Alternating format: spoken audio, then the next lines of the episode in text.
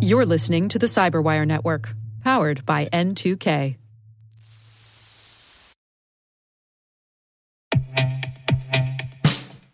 And now, a message from Cyberbit. Mastering cybersecurity is like mastering a sport. You build muscle memory through rigorous practice, then you train as a team to foster cohesion while operating under pressure. Like athletes, cybersecurity professionals thrive on hands on simulation. But traditional courses, certifications, and open source labs won't build you a winning team. You need Cyberbit. Cyberbit offers a hyper realistic simulation environment for your SOC, IR, and C suite to refine your skills, all using the market leading SIEMs, EDRs, firewalls, and WAFs they use every day. Cyberbit is offering Cyberwire listeners a free live fire exercise. Sign up your team now at cyberbit.com slash cyberwire.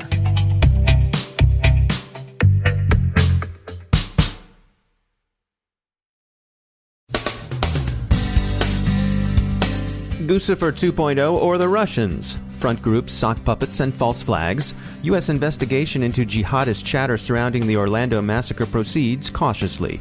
Dridex said to be present in networks hit by Swift related bank fraud.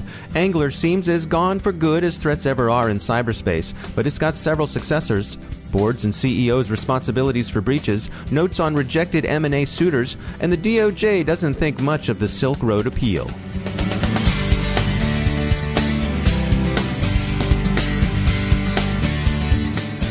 I'm Dave Bittner in Baltimore with your CyberWire summary for Monday, June 20th, 2016. The DNC hacker or hackers remains or remain elusive. Guccifer 2.0 released Democratic Party donor lists late last week and also emails purporting to show long-standing DNC preference for the party's presumptive nominee. Like the earlier opposition research on the Republicans' presumptive nominee, none of this information is as surprising as some of the shocked, shocked reactions to the hack would have it. WikiLeaks, whose Julian Assange is no friend of the presumptive Democratic nominee, says it's received more documents from the DNC compromise and that these show how the primary process was manipulated. Whether that amounts to more than an expression of DNC preferences remains to be seen. Attribution remains controversial.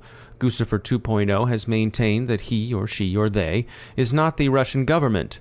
There are clues in leaked material pointing to Russian speakers, but they aren't dispositive, and Russian speaking needn't mean the Russian government.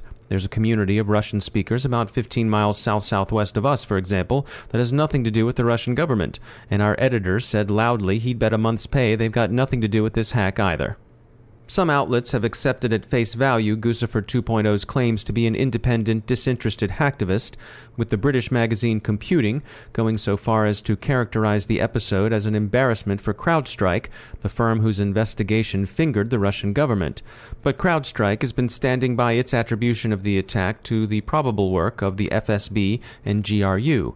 They note, as do others, that Guccifer 2.0 could easily be a false flag for the Russian intelligence services, and others have been commenting on the very long record of provocation by Russian security services, more than a century extending through the Soviet era and back to the Czars. An op ed by Immunity CEO Dave Aitel running in Ars Technica bluntly dismisses the idea that a lone hacker breached the DNC as not believable and says, quote, the DNC hack and dump is what the cyber war looks like, end quote. He argues that elections should be regarded as off limits as much as critical infrastructure and says the episode should serve as a test case for how the U.S. will respond to a cyber attack by a nation state. Some of these observers are arguing that the group operating as the Cyber Caliphate is also a Russian front group, although ISIS sympathizers calling to one another online and committing low grade cyber vandalism would hardly seem to require, or indeed use, such support or coordination. Jihadist chatter surrounding the Orlando massacre remains under very cautious investigation in the U.S. The gunman used Facebook during both the run up to the shooting and during the massacre itself, which has drawn some criticism toward Facebook. Most observers regard this as unfair, noting that Facebook has long had a fairly effective policy against terrorist content in place, and pointing out the difficulty of interdicting such content in near real time. The FBI has attracted similar criticism, and here observers have again drawn attention to the tension between surveillance and civil liberties. Transcripts of shooter Mateen's 911 calls are expected to be made public by the Justice Department later today, but U.S. Attorney General Lynch has said they'll be redacted to excise Mateen's pledge of allegiance to ISIS. The reason offered for the redaction is official U.S. unwillingness to spread ISIS propaganda. The DAO, that's the Decentralized Anonymous Organization Fund, has been attacked, and public blockchain platform Ethereum has lost some $50 million in cryptocurrency. The funds that were drained, they're called Ether in the cryptocurrency subculture, can't be used for almost a month, however, and an attempted rollback will serve as a test case for blockchain's self healing abilities. We caught up with the University of Maryland's Jonathan Katz this morning and asked him about this particular caper and technology behind blockchain. We'll hear from him after the break. While most speculation about the Bangladesh bank hack and other SWIFT linked fraud have centered on North Korean Lazarus Group code found in the affected systems, the presence of Dridex leads others to suspect Russian gang involvement. Elsewhere in cybercrime, after having vanished for a couple of weeks, the Angler exploit kit really does seem to have departed the scene. Malwarebytes has been reviewing what post Angler cybercrime looks like. Neutrino is the number one replacement, followed by Rig, Magnitude, and Sundown. Magnitude is being seen in what Malwarebytes sniffs are low quality campaigns. Sundown, a newcomer and something of a dark horse, is appearing in malvertising campaigns. A parliamentary committee in the UK that's been looking into the TalkTalk hack and other incidents suggests that CEOs whose companies are hacked should have their pay docked, so Baroness Harding might well look to her purse. That boards and executives have become markedly more attentive to cybersecurity seems, however, beyond dispute. We spoke with Bay Dynamics founder and CTO Ryan Stolte about this issue, and he shared the results of Bay Dynamics' study of board involvement with cyber. Board of directors are accountable for setting the risk appetite for an organization, whereas senior executives will actually run the company. And what was interesting is if you look at cyber risk in comparison to other types of risk like financial risk, regulatory risk, com- competitive risk, and legal risk, cyber risk was rated actually a bigger concern for board of directors. Um, and it was just slightly bigger than these, but these are the standard, you know, pillars of risk that any company faces. Financial risk is obviously the, of key importance, but regula- regulatory risk, legal risk, competitive, et cetera. Um, those are the things that'll that'll make or break an organization. So to see that the board of directors is considering cyber uh, risk at or above the level of concern of those other uh, prominent risk factors or, or, risk conversations was was uh, surprising to me and very positive. And and I think that uh, the the outcome of that is that was a, a major shift in the market out there, and I think a, critical shift in order for us to get ahead of the cybersecurity challenges that we face. And I think that conversation has shifted from maybe it'll happen, and I hope it doesn't happen to me, and and, and we've transitioned into we're definitely under attack. We understand that, and we need to provide great care for the cybersecurity challenge. The report also revealed that boards are demanding an ever increasing level of communication skills from their company's leadership. 59% of the board members said that if we don't get high quality information uh, from our cybersecurity leadership, they may be terminated. And it's you know the analogy that that we'll make is imagine if your your chief financial officer walked into a boardroom and had inconsistent presentations, inconsistent numbers, um, they were incomplete or didn't make sense. They'd probably be walked straight out of the room. You want uh, the, the means of communication, how the numbers are reported, to be consistent and understandable and tell a story. And if the cybersecurity leadership is not able to do that, more than half of them are saying that the cybersecurity leadership will lose their job. That's Ryan Stolte from Bay Dynamics. You can read the report on their website. In other industry news, CRN reports that much admired unicorn Tanium rejected acquisition bids from both VMware and Palo Alto Networks. The Motley Fool looks at another company that turned down acquisition bids, FireEye, and says there were two rejected suitors. Symantec, they're pretty sure about this one, and Cisco, less certain, but signs point toward San Jose. Symantec, of course, did purchase Bluecoat, and industry observers continue to believe that acquisition an important one, especially in its implications for the cloud access security market. And finally, our day's summary of the news concludes with a look at crime and punishment. The U.S. Department of Justice responded to convicted Silk Road boss Ross Ulbricht's appeal for a new trial by arguing his motion should be denied and that he should spend the rest of his days in jail. And police sweep up a cageful of online predators around Houston, Texas. So far, none of them have offered the obvious defense I was framed. It was, of course, Guccifer 3.0.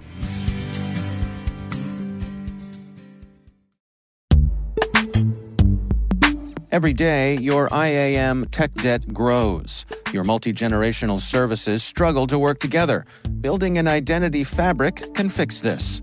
It makes all your identity tooling stronger and allows you to connect any app to any service you want to use with zero coding, zero maintenance, and zero app downtime. Strata's identity orchestration platform separates the identity logic from your applications so you can optimize existing IAM tools and manage them in a single control plane.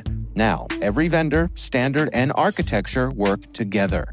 In short, building your identity fabric means you can secure your non standard apps keep your complex access policies, retire outdated IDPs, and modernize in record time. So build your fabric with Strata Identity and get rid of tech debt for good. Visit strata.io slash cyberwire, share your identity priorities, and receive a pair of AirPods Pro. Offer valid for organizations over 5,000 employees. Connect today at strata.io slash cyberwire.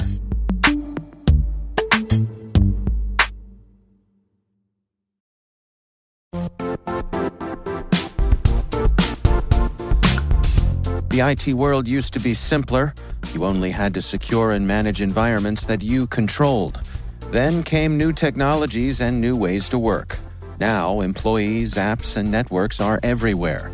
This means poor visibility, security gaps, and added risk. That's why Cloudflare created the first ever connectivity cloud. Visit cloudflare.com to protect your business everywhere you do business.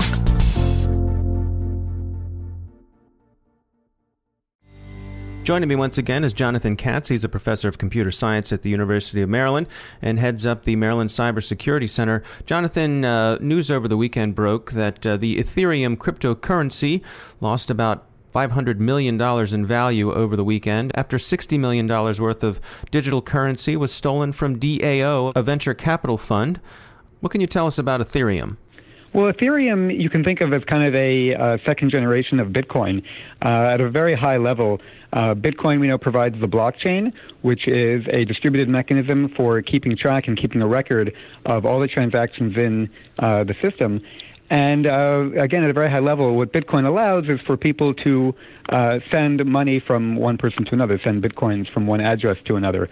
Uh, Ethereum takes that to another level. What Ethereum does is it allows uh, essentially arbitrary code uh, to be used to define when money is transferred from one person to another. And these are the smart contracts you mentioned. So, just as, a, as an example, uh, Ethereum would allow you to write a uh, contract that would transfer money conditioned on a future event. So, this is a very simple way of gambling. You could write a contract that would transfer money depending on, say, who won the NBA Finals. Uh, and then after that event had occurred and it was determined who won, uh, the contract itself would determine who gets the money from that from that uh, contract. So they set up this contract system, and someone figures out a way to extract sixty million dollars from it. Um, how did this come to pass? Well, I guess it wasn't exactly the Ethereum system. What it was was a uh, this thing called the DAO, which uh, you can think of as a distributed investment fund. So again, these smart contracts are very powerful, and what you can imagine is you have some set of contracts set up that allowed people to put money into a fund uh, and then to collectively vote on what investments that fund should make, and then to withdraw their money uh, at any time if they wanted to. Uh, and what happened here is that the system, this investment fund, as it were, uh, kind of defines the, the rules of the system by the code itself. Whatever's allowed by the contract defining this distributed investment fund is what's allowed in the system. And uh, a smart person, a smart hacker came along and was able to figure out a way to write a contract that allowed them to withdraw essentially more money than they put in.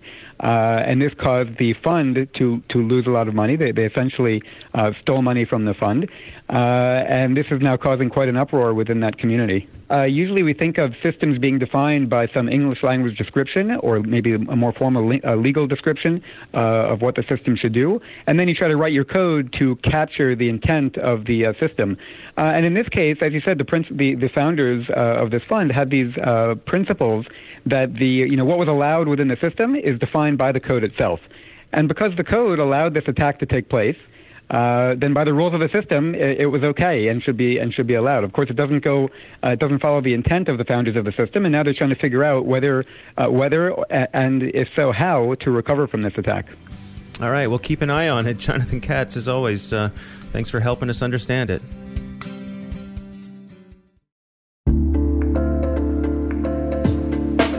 Are lengthy security reviews pulling attention away from your security program? With the largest network of trust centers, Vanta can help you streamline security reviews to win customer trust, save time, and close deals fast. Proactively demonstrate security by showcasing key resources like your SOC 2 or ISO 27001 and provide real time evidence for passing controls. And when a security questionnaire is required, Vanta takes the first pass for you. Visit vanta.com/cyber to take a self-serve tour. That's vanta.com slash cyber.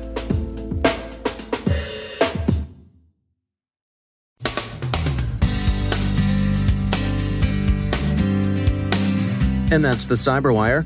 We are proudly produced in Maryland by our talented team of editors and producers. I'm Dave Bittner. Thanks for listening.